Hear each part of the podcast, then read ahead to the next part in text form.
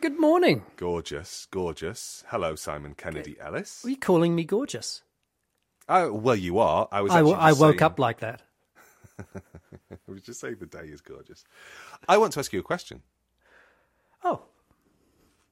Christmas. We're going to cut straight in. Oh, I think this might be... This is going to come out just before Christmas. Just before Christmas. Yeah, it is, yeah. And I was just thinking Christmas, listeners. Merry Christmas, listeners. Merry Christmas in particular, because a lot of my, I think, friends think I am the Christmas Grinch. So just to say, happy Christmas. I hope it's a beautiful day. Hang on. Do they? Do people think you're the Christmas Grinch? If so, why so? I think listen to last week's episode about the Advent calendar. I think the Advent calendar was a gateway drug into trying to get me to be more Christmassy. Right.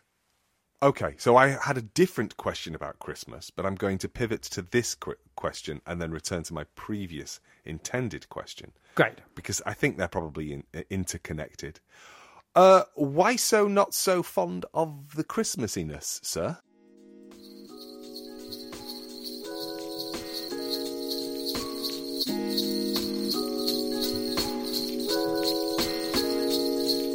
This is a podcast in which two friends talk about the pleasures, absurdities, and imperfections of being human.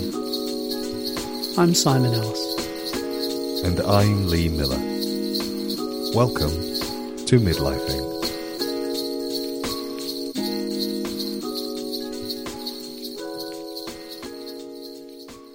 Well, it's not that I'm not fond of it. I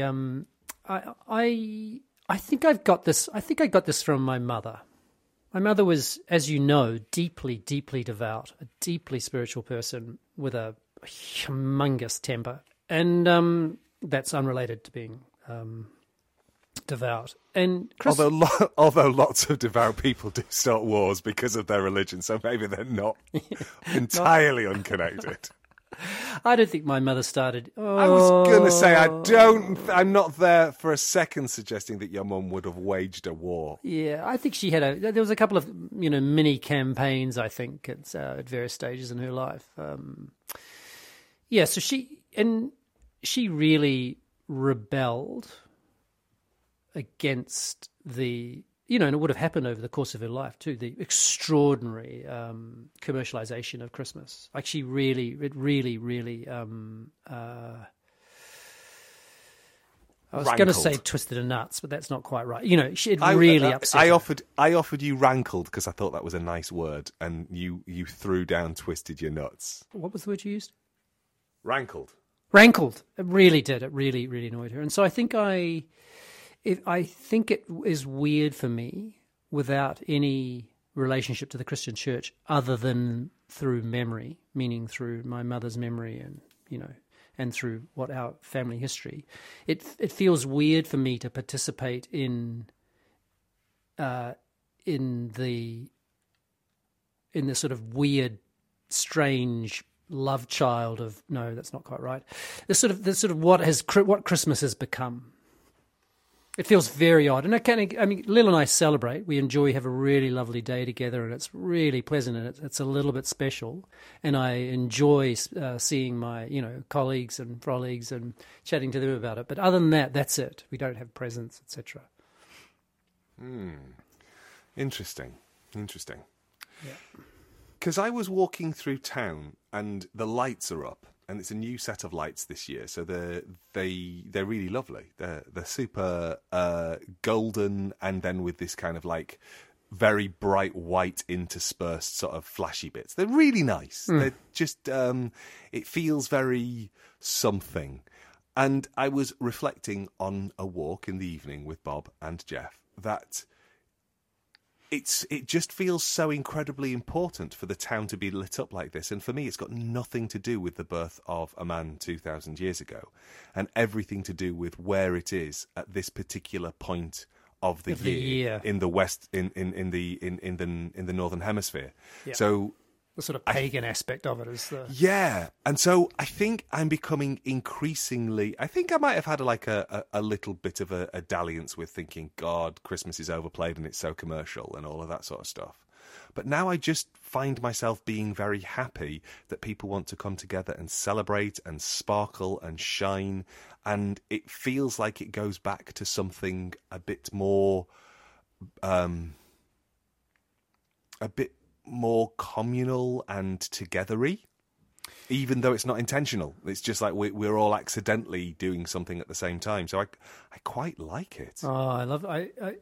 It was a strange experience the first time I had Christmas in the Northern Hemisphere, because you know, and it's, as you and all listeners know, it's Christmas is a summertime activity in New Zealand and Australia, and so that sense of being inside and close inside doesn't exist. It's much more like a sort of big sort of free for all party where, you know, in terms of everyone taking up space in the kind of space that exists as it does in New Zealand and Australia in the way that it doesn't do here.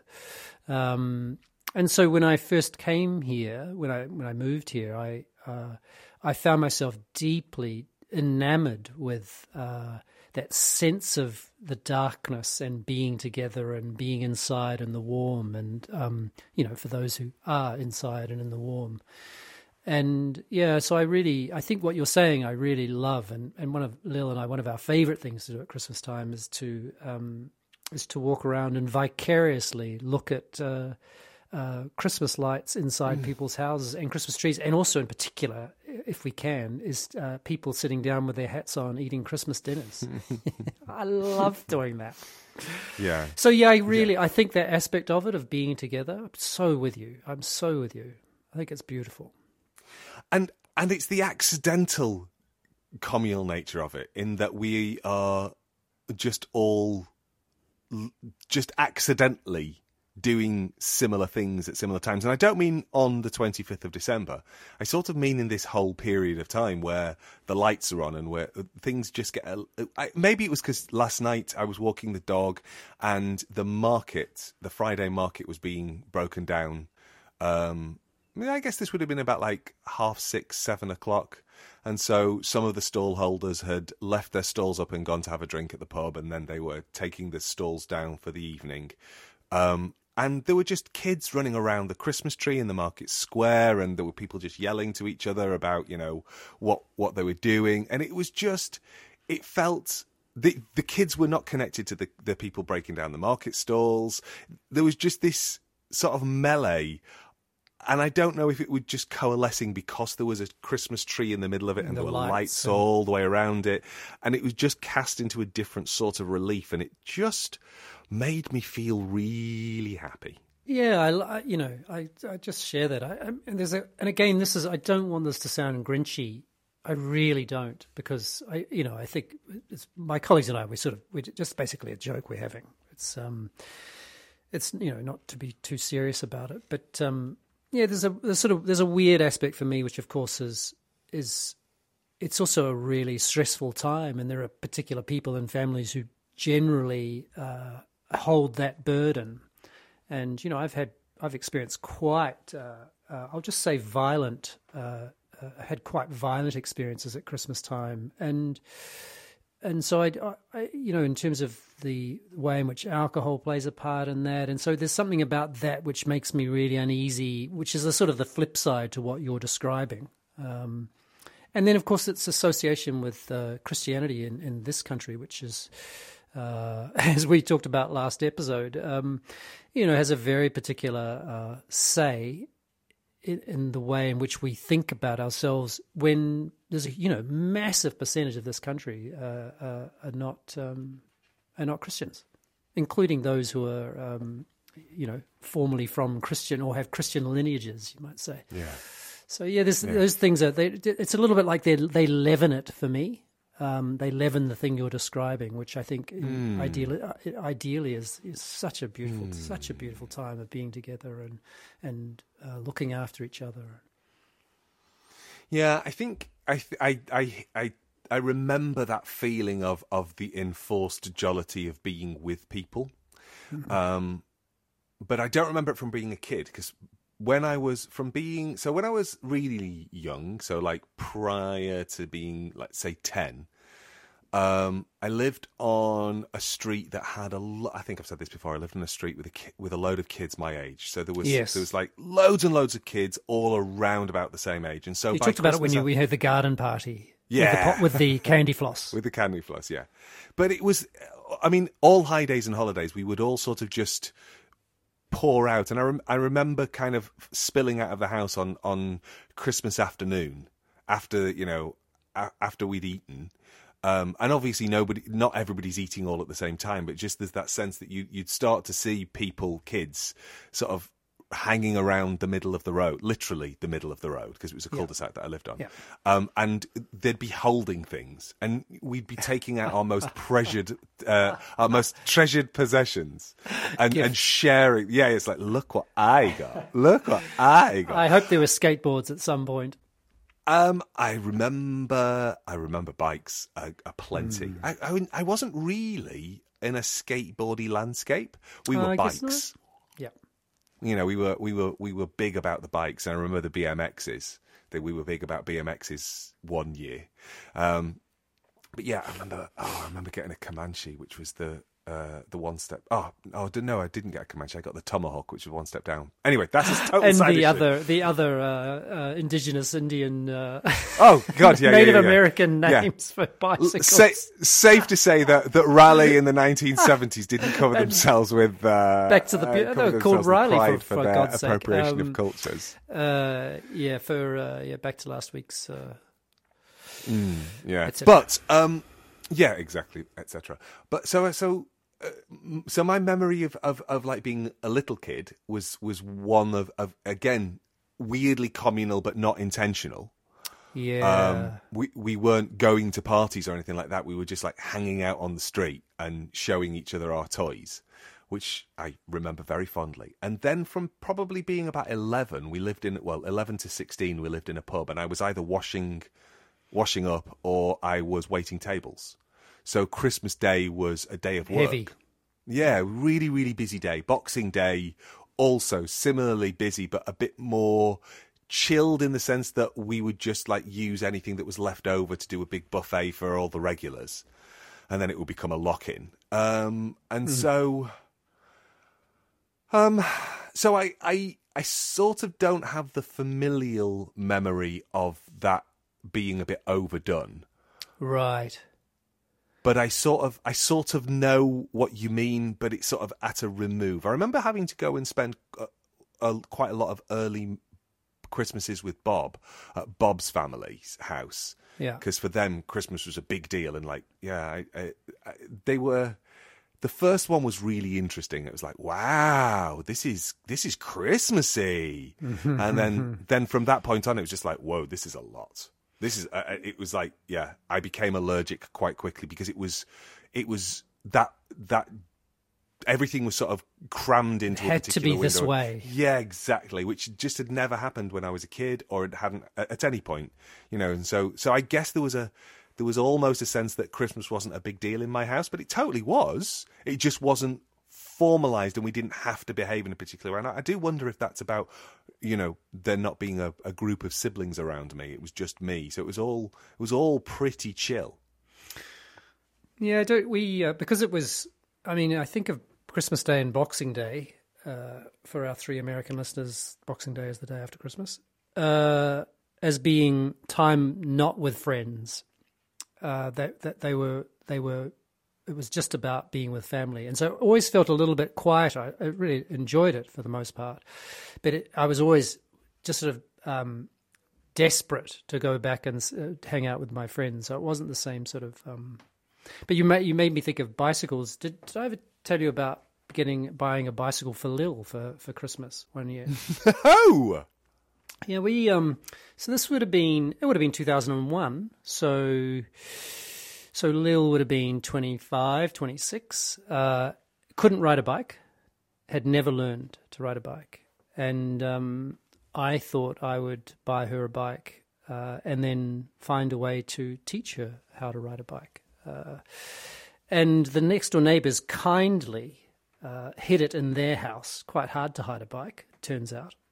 And we were having a, on Christmas, and so I'd arranged Sarah and Dean, their names were, and we arranged for Sarah to, for Dean to hoik it over the fence, well, not hoik it, but to lift it over the fence, and I'd put it in our sort of funny little second, little office space, and then bring it out on Christmas morning. I think it had a ribbon, you know, around the bell or something like that. And so it was sort of just tucked in a very small room. So if you entered this room, you'd trip over it, right? That's how small the room was. Yeah. And so we had some friends around. This was Christmas Eve, and I ended up having way too much to drink and ended up dancing to Michael Jackson while wearing a bicycle helmet, and which is never a good moment in a... And Lil had had enough by this stage. She'd gone to bed, and I think she was a little bit like, oh, can people just stop? But at some point she'd gone out and gone into that second study to do something. And I'd like, even in my state, I'd sort of stopped thinking, oh my God, she's going to see this bike. She did not. It was basically like that gorilla in the psychological experiment with the people bouncing basketballs. Do you know about that, right? Yeah, I do. Yeah. Yeah. It was basically like that. The bicycle was the gorilla, and I was thinking, how could she not? She could possibly not have seen that. Anyway, so the next morning I wheeled it out and then proceeded to teach her, which there are some quite good principles for teaching someone to ride a bike, which I see people breaking all the time, making it hard for kids. And Lil effectively taught herself to ride a bike as an adult. Yeah, what are the principles? Because I want to know if I failed, because Bob also didn't learn how to ride a bike until she was an adult, and I also taught Bob. So... yeah. Oh, okay. So we've got, that's it. I did a little bit of, at the time, I did a little bit of internet searching, and, you know, one, gentle slope downwards. Second one is lower the seat, so that people can put their feet on the ground. And then just get them used to letting gravity, just so they don't have to pedal at the same time. They put their feet down and get used to being balanced, and then slowly lift their feet up. And also not on concrete. Just do it so it's on a firm surface, so it's not like sand, so that if they fall, it's not a big deal. And that's it. So they don't have to learn. They don't have to brake because it's not such a steep hill. It's just a slight decline. Lots of other things, but those are the basic ones. I did everything wrong based upon those principles. I did none of those things. Pedal, Bob, pedal. I just replicated what my dad did. Which was I ran behind the bicycle holding on to the saddle. Yes. Just that. It is wrong. It is wrong. Yeah, but it's wrong because they're not learning the signals of being on balance.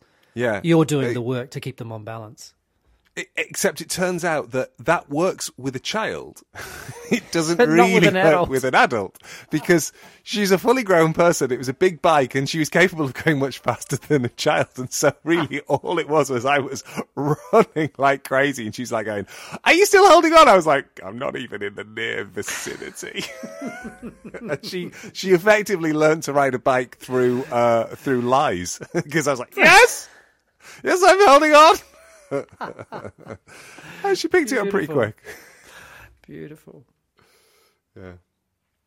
I have to install, this Christmas I'm installing an electric wheel on the on Bob's bike. There we go. You can add an electric thingy? Yeah. We've invested. In fact, over the summer we invested in the Swytch bike kits. I have heard. I think it must have been YouTube ads. I think probably. Yeah. They're sitting in the flat in Lisbon, and I my plan is to turn both of our Lisbon bikes into electric bikes because of the hills. Oh, mate, those hills are buggers. Yeah, I mean, you can hear you can probably imagine what I'm thinking, which is as you're getting older, it's more important that you do more of that work as opposed to less of it. Physical activity. But you see, but if it stops you getting on them, then that's a problem. That's what I was going to say. It's because you haven't cycled around Lisbon, have you? No, I was left alone to walk up and down hills for hours. But no, I didn't cycle. You could have got yourself a fucking bike, you miserable shit. Ho, ho, ho. Did you just call me a miserable shit on our Christmas episode? I did. Merry Christmas, everyone. from a miserable ship. I have been told the opposite is true. That actually you should be thinking about augmenting your bicycle as you get older, because what it does is it encourages you to go further and do more, rather than making you think, oh, this is too much, I'm now past it. So actually... Yeah. Also, this has got like the batteries have got like a 15-kilometer range, so there's it's nothing. It really is just to help you up a hill, and when I mean a hill, I mean the walls that you have to encounter when you are cycling around Lisbon. I mean, I'm thinking about all those sort of the Dutch who are just keep biking into their 90s, but of course the Netherlands. I've just been there. It's quite possibly the flattest. Yeah, it was in Bangladesh, probably. It was curious. I mean, what is also curious is just how incredibly unforgiving the Dutch cyclists are of pedestrians. Yeah. It's the cultures, really. Yeah, it's get out of the way. It's like, whoa. Yeah. And also, that's not I'm on a bike path. That's like I was on a footpath and there were people just cycling at me. That was my big takeaway from the Netherlands. It's like carry a stick and stick it in people's wheels to make them fall off, and then you'll be safer. That was my takeaway. I might have misunderstood how to exist. So I hope you have a really beautiful Christmas. I hope that it's full of joy and rest, and I'm expecting not many shop-bought mince pies. My Christmas day is going to be spent in a Michelin-starred restaurant. The one local to you? Mm-hmm. Yep. We have booked ourselves in. Just the two of you? Just the two of us. The same one that we caused a stir in that time? No, a different one. Oh, there's another Michelin star recipe. What is the restaurant? So everyone can gate crash us. Not telling you. Not having anybody go online and find out how much I'm spending on Christmas dinner. Oh, come on! You've teased me enough about my pair of trousers that cost £1,400. They didn't, but people could have gone and looked up how much those pants that didn't last a year. Maybe we'll go to Bel Canto. Just saying. Oh shit! Really? See, I don't want to be judged. No, I'm more thinking like, wow, that's fantastic. That's classy. And also to our listeners, we don't know many of you, and some of you we know, but thanks for listening. And I'm speaking on your part as well, on your behalf, Lee, that we hope you have a very, very beautiful day together with families or friends or whoever it is that you would most like to spend time with. Ho, ho, ho.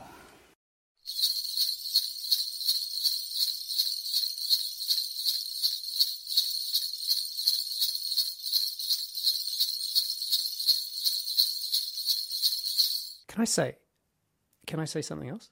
Not to do with Christmas? Yeah, of course. Just a brief little thing. The other day, I go for walks every day around the park. It's quite a long walk, and in the dark now. And this massive dog on a lead came at me. Like cross really... came at you? Huh? Like angry? Like came at you? Yeah. And I got freaked out. And, there were two owners. One owner said sorry, and the other just started laughing. And I said, it's not that funny. And I just had that moment of going, I don't understand some dog owners. My suspicion it was that he was just nervous, that it was just like, it was a way of covering up something. Yeah. Having lived with a reactive dog, who is, I would say, 98% of the time like a tiny little angel, and then 2% of the time we'll see somebody with a fluorescent rucksack and think that they need to die. Right. And it's not necessarily... Yeah, it's really discomforting, because obviously I don't know what happened to him before he came to our house. So there are certain men that really freak him out. He just has to look at them and I can feel him bristle. And I went, oh, does he look like the man who was not nice to you? Gotcha, we'll have a little cuddle. And usually he telegraphs it up his lead, and I can feel it, and I can make a response, and it's pretty easy to chill him out. It's very easy to chill him out, actually. But sometimes somebody will come around a corner. You know what Totnes is like. There's lots of little ginnels and snickets, and people who can just emerge from nowhere.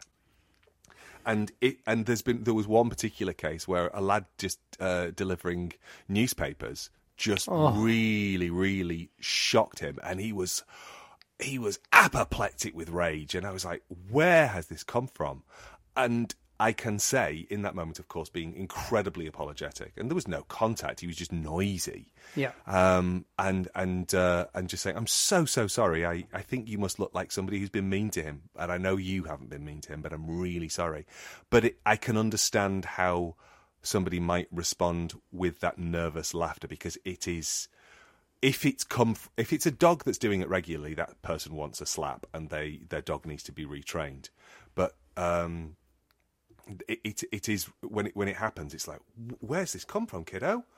And you're also a little bit anxious about what your dog is feeling. It's like, are they okay? Why has this suddenly emerged for them? Yeah. Which is not to say that I think your response was bang on, and I'm really, really sorry. I'm not offering. Well, you don't need to be sorry, but it was that one of those moments when a dog comes at you where your heart starts racing. It's that kind of dog, really, really full on. I don't know the breed, so I don't. But yeah, it's funny hearing about Jeffrey. It's like he needs to update his priors, doesn't it? It's like he's had that history, and that his world's not like that now, and yet that memory is really. And it's a funny thing, because like I said, I genuinely mean, like, 98% of the time in fact, on the same day it happened, he was sitting outside of the front door waiting to cross the road, and somebody stopped directly in front of him without asking permission or anything like that, just grabbed hold of his face and started to say how calm and good he was. And I thought, fucking hell, this is the same dog who earlier on today just exploded, and he just sat there going, yeah, I am calm, aren't I? I'm really good. Yeah, you're rubbing my face. Okay, that's fine. It's probably a smell. And so it's probably that paper boy. It just goes all, a girl, yeah. Something happened, and I guarantee it wasn't the boy. It was just what the boy set off in this poor little creature's head. And so I really feel for the dogs in those moments, whether it's because of poor socialization, a bad memory, or just having, but it really does not defend somebody laughing at that, because you have to just go, God, I'm sorry. Yeah. I'm so sorry. But also it was the difference of response that did make me laugh once I settled down a bit, Yeah. My favourite thing, when I'm walking Jeff, is because Jeff is always on a lead. He's never. Well, that's not true.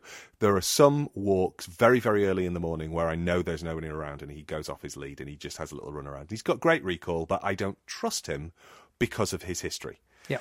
The thing that bugs the shit out of me is when people's dogs come running towards Jeffrey, and I say, "Can you put your dog on lead?" Oh, you don't need to be like that. He's friendly. It's like, yeah, but guess what?